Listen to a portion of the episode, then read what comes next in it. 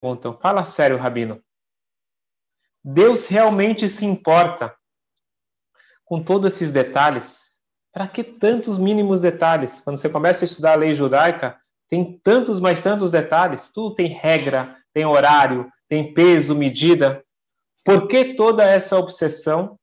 Afinal, o que importa é a intenção, não? Se a pessoa foi lá em Israel, comprou com toda boa intenção a mezuzá. Depois ele mostra para o rabino, o rabino fala, mas a mezuzá não é kasher. Ah, por que não é kasher? Ah, porque não é no pergaminho, é no é xerox. Ou talvez uma coisa mais difícil de entender, você comprou a mezuzá, kasher, está faltando lá um pedacinho da letra. Vai falar que não vale para nada, mas eu estou colocando lá um símbolo judaico na minha porta, eu acredito que aquilo me protege, eu estou fazendo tudo da melhor forma, e vem a Torá, vem o judaísmo e fala, não vale de nada. Então, o que, que vale mais? A ação ou a intenção? Como as pessoas falam, eu sou judeu no coração. Agora, se eu vou cumprir nos mínimos detalhes, essas regras, isso daqui não é tão importante. A pergunta é boa. E são perguntas que vale a pena esclarecer, porque senão a pessoa não entende a base do judaísmo. Eu me lembro que se tornou famoso, tem o Rabino Moss, um colega que mora na Austrália, em Sydney. O Rabino Moss ele tem um, um jeito especial de escrever, ele ficou famoso pelas perguntas e respostas.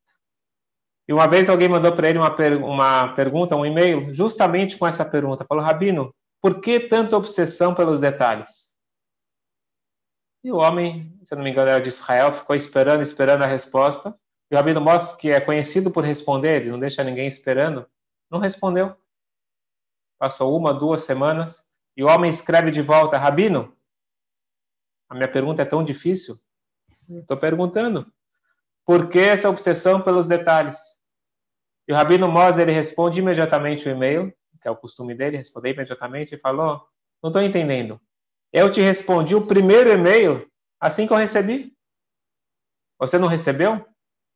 Sabe o que eu estou pensando agora? Quando eu fui te responder o e-mail, não sei porquê, mas a, a, tecla lá do, do meu teclado, o botão do, do ponto final, não estava funcionando. Mas eu falei, sabe o quê? Qual é a diferença que faz? Você vai colocar gmail.com ou gmail.com? O que, que esse pontinho faz a diferença?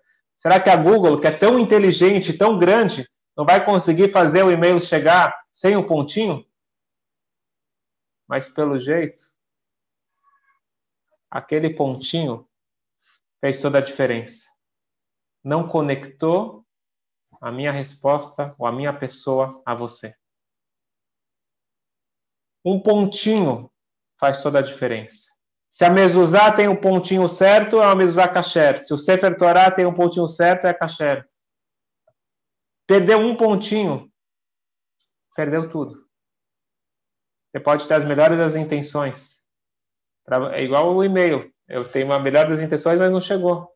Você pode ter as melhores intenções em tomar um remédio, mas se ele não tem aquele agente químico que você precisa, não vai resolver nada. As intenções, elas são boas junto com a ação. E nós vamos aprender hoje que, de certa forma, a ação ela supera a emoção. É isso que eu quero ver com vocês. Que é uma crítica que foi feita quando o Rebbe começou com as campanhas de mitzvot, que hoje em dia se tornaram famosas, mas no início foi muito criticado. Separa uma pessoa na rua, you Jewish? E coloca a tefilim na, na, no meio da rua. Será que tem valor esse tefilim no meio da rua? Tem muito valor. Por quê? Porque nós não entendemos o que significa uma mitzvah. E não é culpa nossa. Se a pessoa não estuda, se a pessoa não se aprofunda no judaísmo, ele não entende o que significa uma mitzvah. Pena que a gente não está aqui numa sala de aula presencial, mas se quiserem pode escrever no chat. Qual é a definição de uma mitzvah? Eu vou dar uma, uma possibilidade que muita gente acredita que é a correta. Mitzvah é uma ordem divina, porque Deus ele é o soberano, Deus ele manda no mundo, e para mostrar que ele manda, ele colocou lá um código de, de inúmeras leis, e se você obedece à lei, você mostra que você está submisso à ordem divina. Seria tipo num exército. O pessoal é obrigado a acordar lá de madrugada, andar quilômetros. Faz diferença aquilo? Não, mas é para você entrar na linha. Você precisa entrar na linha da obediência. Muitas pessoas acreditam que as leis da Torá, as mitzvot, são feitas para isso. Para que a pessoa se torne submissa e obediente ao Todo-Poderoso. Mas alguém que já se aprofundou um pouquinho no judaísmo sabe que não é isso. Nós não cumprimos mitzvot de uma forma autoritária porque Deus quer e faz bem para Deus. Uma segunda opção, um pouquinho mais profunda, diz o seguinte: quando você obedece Deus, você se conecta a Ele. No momento que você é, entra numa organização, você quer fazer parte de um grupo, de uma seita, e o, o, o chefe lá, o líder, ele pede: estou com sede. E você vai lá e traz um copo de água. Na hora que você faz a vontade do líder, você se conecta com o líder. Dessa forma, as mitzvot elas estariam aqui para preencher esse requisito. Deus, o Todo-Poderoso, Infinito, quer se conectar com as suas criaturas, então ele cria é, vontades que não são vontades essenciais. Deus ele não precisa do meu filhinho, Deus não precisa da minha matzá, mas ele deu aí, teve ideias criativas de fazer com que as pessoas se conectem a ele. Correto? Novamente, não é o objetivo das mitzvot. Qual é então o objetivo das mitzvot? E se a pessoa não entende isso, não consegue cumprir, não consegue ter esse vínculo com as mitzvot. As mitzvot, diz a Kabbalah, mitzvah, pode ser traduzido como ordem, mas no sentido mais profundo, mitzvah vem de safta, em aramaico, quer dizer junção, união.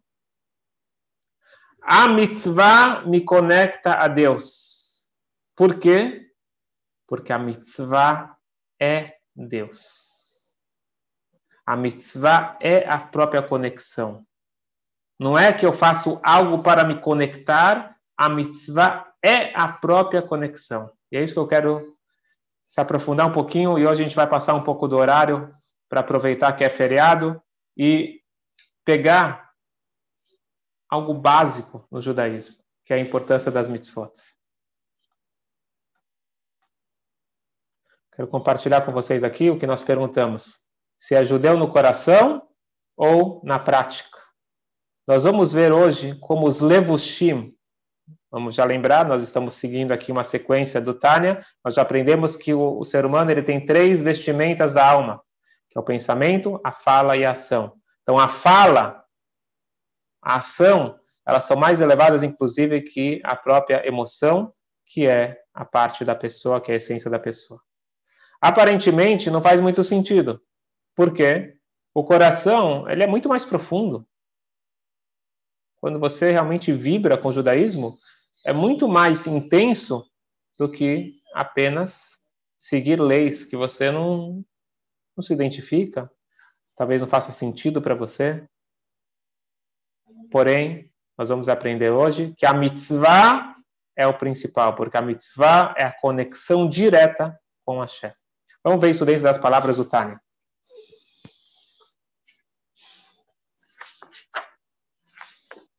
Veine, Shlosha levushim ele, essas três vestimentas que nós explicamos, que são as vestimentas, as ferramentas que a alma, ela se expressa. Afshenikraim levushim lenev mesmo que elas são chamadas apenas de vestimentas. Im kolze gavá vegadla malatam lenked, é só malad nev É mais elevado a roupa do que o corpo em geral, na nossa vida, Eu sou meu corpo é mais importante do que minha roupa. Minha roupa é apenas para eu poder me expressar. Assim também na anatomia da alma, a fala expressa o que eu estou sentindo, mas o meu sentimento ele é mais elevado do que a fala. Porém, quando se trata da alma divina, as vestimentas elas me trazem para uma conexão maior do que a própria alma. Com a Shkatu Bazor, Beoraita Bekotchabrecho Kulachad. Isso é muito importante. Deus e a Torá é uma coisa só.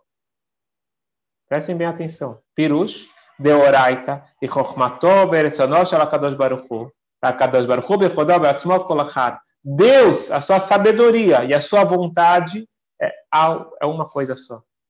Eu, ser humano, sou uma pessoa. Eu quero algo. Não tem nada a ver com, com, com a minha pessoa, com a minha sabedoria. É uma vontade. Eu quero comer sorvete. E, a, e a, o meu conhecimento, eu conheço agora sobre astronomia, não tem nada a ver com a minha pessoa. Para Deus, é tudo integrado. Não dá para explicar muito profundamente agora, que isso é bastante complexo. Mas vamos pegar só o ponto, o fato. Deus, a sua sabedoria a sua vontade é uma coisa só. A sabedoria de Deus é a Torá. A vontade de Deus são as mitzvot. Não é algo separado dele, é Deus. Que o Ayodea que ele é a sabedoria, ele é a vontade e a sua essência é uma coisa só. Isso explica algo que às vezes a gente perde tempo discutindo. Por que, que o judaísmo não se atualiza? Lá no deserto, uh, não podia comer porco porque não tinha refrigeração. E todas as, todos os argumentos que as pessoas vão falando agora na, na era moderna não faz sentido nenhum você não subir de elevador, cansa muito mais subir de elevador do que de escada, e todos esses argumentos, eles vêm do princípio que a pessoa não entendeu, não começou a entender ainda o que quer dizer o judaísmo. O judaísmo, a Torá, as mitzvot, é uma expressão de Deus. Assim como não existe Deus sair da moda, então o, Deus da época de Moshe, ele tem que modificar para se adaptar ao século 21. Faz sentido? Não é Deus que tem que se adaptar ao século 21. É o século 21 que tem que se adaptar à essência que é imutável. Realmente, Deus está mais oculto e é mais difícil, mais desafiador para nós descobrirmos Deus. Ou, por outro lado, você pode ver que toda essa tecnologia, esse avanço, é uma brachá de Deus, é Deus facilitando e preparando o mundo para Mashiach. Mas, de qualquer forma, quando alguém vem e muda um ponto da Torá e fala isso não é mais atual, isso não é mais relevante, isso é muito grave. Porque a Torá, ela não é lei de Moisés a Torá é lei divina. Deus não muda, a Torá não muda. Se alguém acha que a Torá pode mudar, ele está querendo mudar Deus. Porque a Torá não é um livro, não é uma sabedoria. A Torá é a sabedoria divina. É Deus. Deus é imutável, a Torá é imutável. Isso é muito importante. Mas a questão é que nós não vemos Deus na Torá. Isso é, é uma pergunta forte e é difícil para as pessoas. As pessoas, principalmente, eu tenho bastante contato com, com, com jovens e muitos jovens israelenses, que quando acaba o exército, eles vão procurar espiritualidade que eles não encontraram em Israel espiritualidade, então eles vão procurar em outros lugares. Eles falam o seguinte: judaísmo é muito técnico tem horário para colocar o tefilino, shabat, caché, muita regra. Eu quero espiritualidade. Nós temos que lembrar uma coisa. A diferença entre espiritualidade e santidade é bem diferente. Eu posso me sentir espiritualizado meditando, eh, fazendo jejum de fala, me isolando. Eu me sinto realmente melhor do que no meio do, do mundo conturbado, civilizado, no meio da poluição, do trânsito, do barulho, lógico, você se sente muito melhor. Mas isso não tem nada a ver com santidade. Isso não tem nada a ver com conexão com Deus. Você pode se elevar, se elevar, se elevar, mas você não se aproximou um centímetro de Hashem. E mais cedo ou mais tarde, você vai perceber que não era isso que você estava procurando. Porque a nossa alma, o que, que nossa alma busca? A nossa alma ela é parte do infinito. Qual que é o alimento para o infinito? Algo infinito. Nada no mundo, a não ser o que esteja conectado com a santidade com Deus, é infinito. Tudo é finito. Todo músico, poeta, escritor, artista, em algum momento ele sente que ele está tocando o céu. Ele tem aquela experiência, aquele, aquele momento de conexão espiritual. Sim, ele é mais espiritualizado do que uma pessoa que lida só com a matéria. Não tem dúvida nenhuma. Agora, toda e qualquer experiência, uma experiência finita. Você entra no mundo da música e em algum momento vai ter um limite. No mundo da arte, tudo vai ter um limite, porque tudo é uma expressão humana e não é o divino. Como que eu, ser finito, posso me conectar com o infinito? Só tem uma opção. Quando o infinito me convida para fazer parte do infinito. Não tem outra forma. Essa é a pergunta. Conexão com o infinito. Como pode um ser finito se aproximar do infinito? Infinito mais um dá quanto? Infinito. Infinito menos um dá quanto? Infinito. O infinito continua sendo o infinito. E, e se você juntar um mais um mais um mais um mais um, meus filhos gostam de fazer essas contas, estão aprendendo números, você vai falar, quanto que eu preciso para chegar no infinito? Não tem, não é, não é uma, algo linear. Então, um bilhão mais um trilhão, você não vai chegar no infinito. Aonde que está o limite entre o finito e o infinito? O ser humano não consegue passar. A gente pode evoluir dentro do finito, mas atingir o infinito só tem um caminho. O caminho é quando Deus ele convida, e foi isso que aconteceu no, no Sinai. A grande novidade do Sinai não foi o conhecimento. Os patriarcas já tinham conhecimento. A grande novidade foi que Deus convidou para nós tocarmos o infinito. E por isso que o judaísmo ele depende dos detalhes.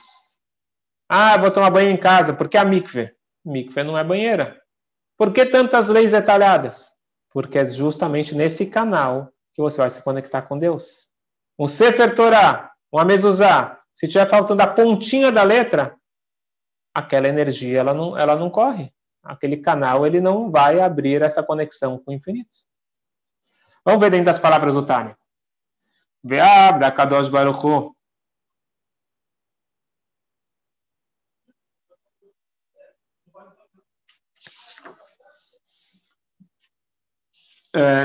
נקרא אינסוף להיותו אין חקר בלד, מחשבה תפיסה בכלל, וכן ברצונה וחמתו, כדזיב אין חקר לתבונתו, כתיב כל המחשבותה מחשבותיכם. Vem a famosa pergunta. Você está falando de infinito, está falando de Deus, mas você abre o livro do Talmud, você abre o livro de lei, o que está falando lá? De leis monetárias, brigas entre vizinhos, está falando de coisas tão mundanas. Isso é Deus? Isso é infinito? Essa que é a grandeza. As pessoas, em geral, elas confundem a definição de infinito infinito. Tem um livro de Kabbalah que fala uma coisa muito interessante. Fala o seguinte: se você disser que Deus ele é infinito, você está limitando Deus. Certo? Porque o infinito, ele não é finito. Da mesma forma que o finito não é infinito, o infinito não é finito. Deus, ele não é nem finito nem infinito. Deus, ele pode ser infinito e ele pode se manifestar no finito também. Isso que são as mitzvot. As mitzvot é o infinito decidindo se investir dentro do finito. Isso que fala o Tânia aqui. E Nealze Amru, b'makom shata motze gdulato shel HaKadosh Baruch Hu, shama ta motze Aonde está a grandeza de Deus? A grandeza de Deus está em ele se investir dentro dos detalhes. Qual que é o grande professor? Aquele que sabe falar todas as teorias complexas e só os alunos gênios entendem? Esse não é o grande professor. O grande professor é aquele que consegue explicar os assuntos mais complexos, até mesmo para uma pessoa simples, para uma criança. A grandeza de Deus é que ele investe toda a sua espiritualidade, toda a sua divindade, santidade dentro do finito, dentro dos limites. Essa que é a, a grandeza do judaísmo. Aonde está Deus? No detalhe.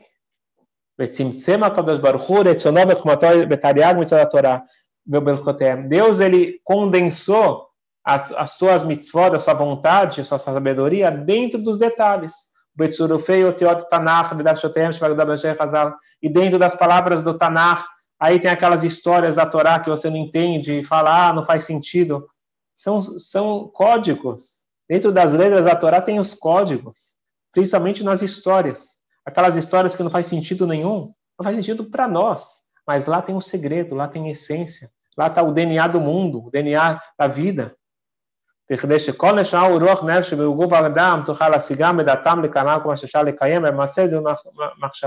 Deus ele fez uma bondade, ele colocou essa divindade toda dentro dos detalhes. É muito mais fácil eu vou e sigo as leis finitas e detalhadas e eu me conecto com o infinito.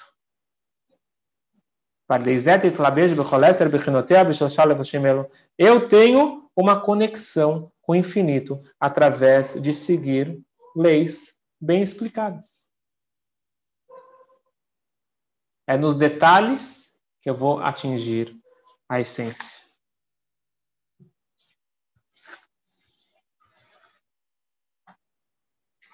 Tem eh, um exemplo interessante que um professor meu uma vez deu, que ele estava numa aula e acabou a aula, ele falou quem quiser pode mandar, pode me ligar depois para fazer perguntas. E aí veio uma pessoa e falou qual é o teu telefone? Falou, sério, e deu um número. E o cara falou, cabalisticamente eu não gosto desse número.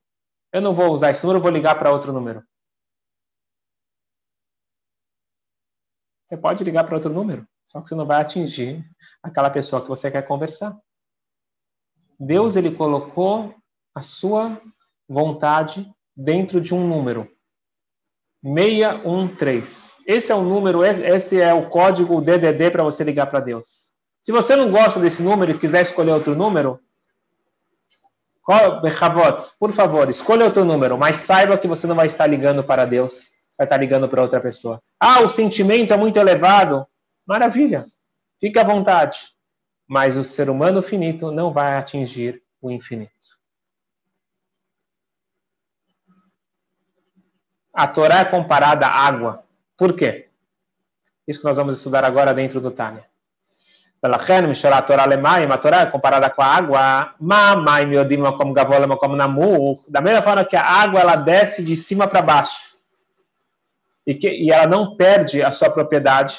A luz ela também expande, mas quanto mais longe da, da fonte da luz, da luminária, a luz ela vai perdendo o seu brilho a água, a mesma água, ela desce e continua sendo. Vai numa cachoeira, numa fonte de água, a mesma água, com as suas mesmas propriedades, e mesma quantidade, ela vem de cima para baixo. a Torá e Ardano, como que vou dar? A Torá, ela veio do lugar sagrado. Qual o lugar sagrado dela? A vontade, a sabedoria divina. E Deus, e a sua Torá é uma coisa só. Não existe ninguém que pode captar o entendimento divino. E desse nível tão elevado, Misham Nassab Adab Se Madrigal foi descendo nível após nível, madrigal, mal madrigal, Mishal Shelut Aulamot,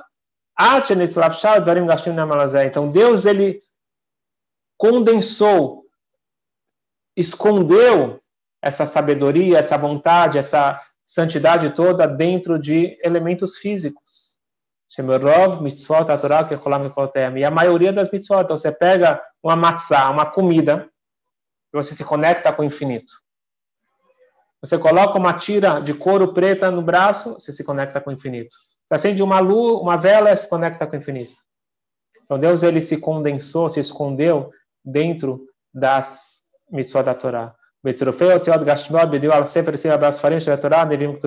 das 24, dos 24 livros do Tanakh, nas letras e nas letras detalhadas.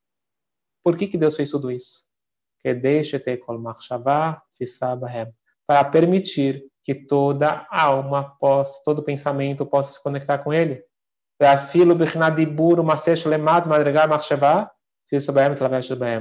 Até mesmo a fala, até mesmo a ação física, você se conecta com o infinito.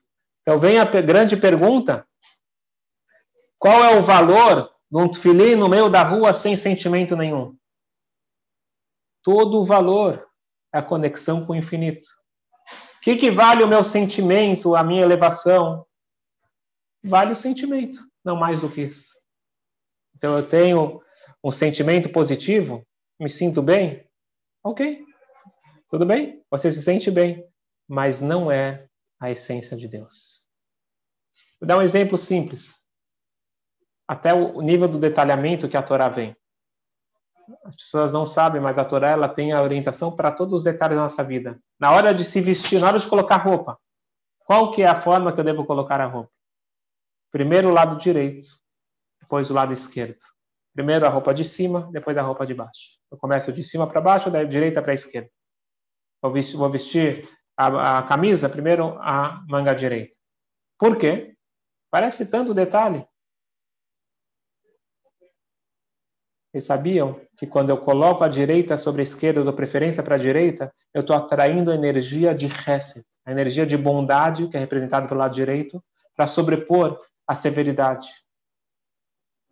Só que Deus, na sua bondade infinita, ele colocou em, em, em, em, um formato muito simples, que até uma criança pode fazer. A criança ela não sabe mexer nas energias, mas ela sabe colocar o lado direito antes do esquerdo. E com isso você está se conectando com a luz infinita.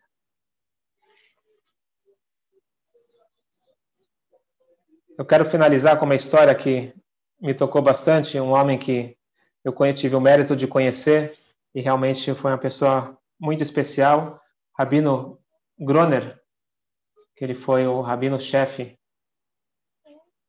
da Austrália. Pessoa muito especial, ele era irmão do secretário do Rebbe, Rabino Leibo Groner, Rabino Yitzhak Groner. E era uma pessoa, um gênio, e também uma pessoa bastante emotiva. Eu tive o mérito de passar dois anos o ceder de Pesach na casa dele. Uma pessoa que vibra, que vibrava com, com, com o judaísmo. E ele conta que ele estava pela primeira vez em Israel, em Tzfat. Quem conhece Tzfat? Lá tem um cemitério antigo, onde dizem que tem mais de um milhão de pessoas enterradas, uma em cima da outra, e tem grandes personalidades lá. Grandes, grandes. Lá tem a Mikve do Arizal, o, o Rav Yosef Karo. Você tem grandes, grandes personalidades da nossa história enterradas naquele cemitério, naquela montanha de Tzfat. Ele foi lá pela primeira vez. Ele está passando de túmulo em túmulo. E ele que conhece toda a história e vibra com a história, ele estava lá se deliciando e vendo todo, todo o histórico judaico e lembrando dos livros e dos ensinamentos, passando de túmulo em túmulo. E o tempo foi passando. O dia foi avançando, o sol estava se pondo. E antes do sol se pôr, é hora de fazer minchá. Ele esqueceu de comer, esqueceu de qualquer coisa estava só lá. O colega, um outro Hassid, Raber Chen, ele estava perto e falou: Rabi está na hora de minchá. E ele, shoin, balt, balt, daqui a pouquinho, já, já, já vou. E ele continuou lá, se perdeu no tempo, e ele grita: Rabi mincha. Tá, tá, já tô indo. E ele disse, ele, uma pessoa sincera, falou, eu comecei a pensar dentro de mim, falei, eu já faço minha há mais de 50 anos, vou continuar fazendo minha. Aqui eu tô vibrando, aqui eu tô com o judaísmo vivo. Minha, já fiz ontem, vou fazer amanhã. Ele, sincero, conta o que ele realmente estava pensando. E o amigo continua falando, vai passar o horário, vai acabar o horário, você vai perder minha. E de nada dele sair de lá. E de repente, o Hassid falou: Reb Yitzchok, dos is Giluim, Minche is Atzmus. Em Yiddish ele falou o seguinte, Rabbi Yitzchok, presta atenção. Isso é revelação. Mincha é a essência. Rabino Grora, no mesmo instante, parou tudo e saiu fora, fez a oração de Mincha.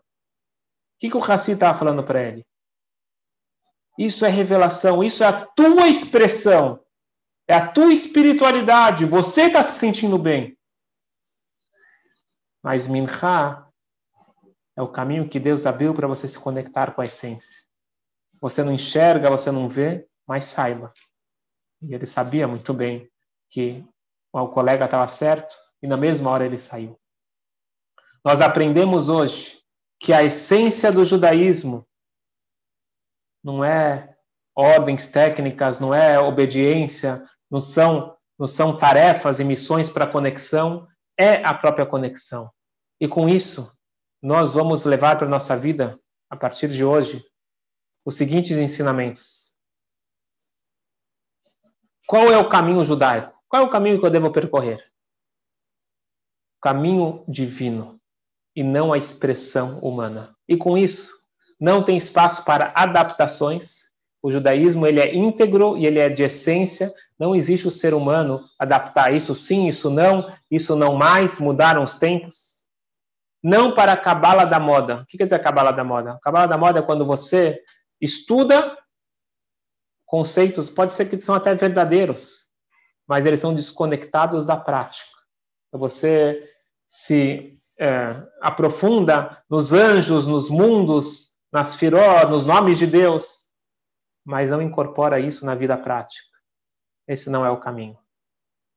Faça para ti um mestre, recomendação do Pirkei Avot, a essência para você não se perder, estar sempre sendo orientado pelo mestre. E, por último, seguir Allahá. Quando você segue Allahá, quando você segue ao pé da letra as leis divinas, você está realmente se conectando com a essência, está se conectando com Deus. Eu falei que ia finalizar, mas finalizar aqui com uma passagem que eu estava lendo agora um pouquinho antes da aula, chegou para mim, é que uma pessoa que não era conectada com o judaísmo, aparentemente, frequentava só Yom Kippur a sinagoga, ele teve oportunidade de conversar com o Rebbe, ele falou, Rebbe, se Deus é tão grande, por que, que ele insiste nesses mínimos detalhes?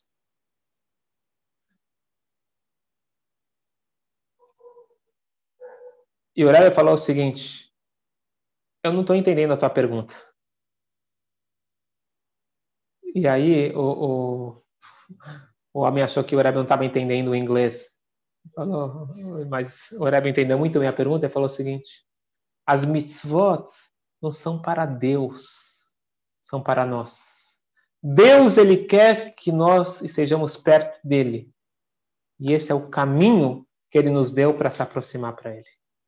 Portanto, vamos abraçar com toda a força toda e qualquer mitzvah, que é essa oportunidade de trazer o conforto, a paz interior, tudo que nós estamos buscando, como nós falamos que a Torá é comparada com a água, diz o profeta, todo aquele que tem sede, vá e busque água.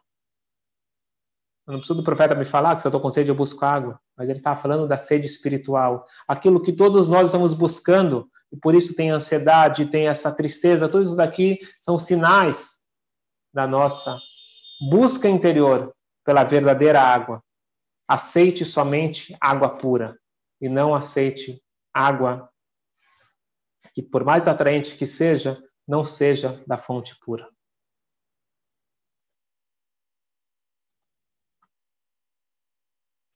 Vamos liberar então aqui as perguntas.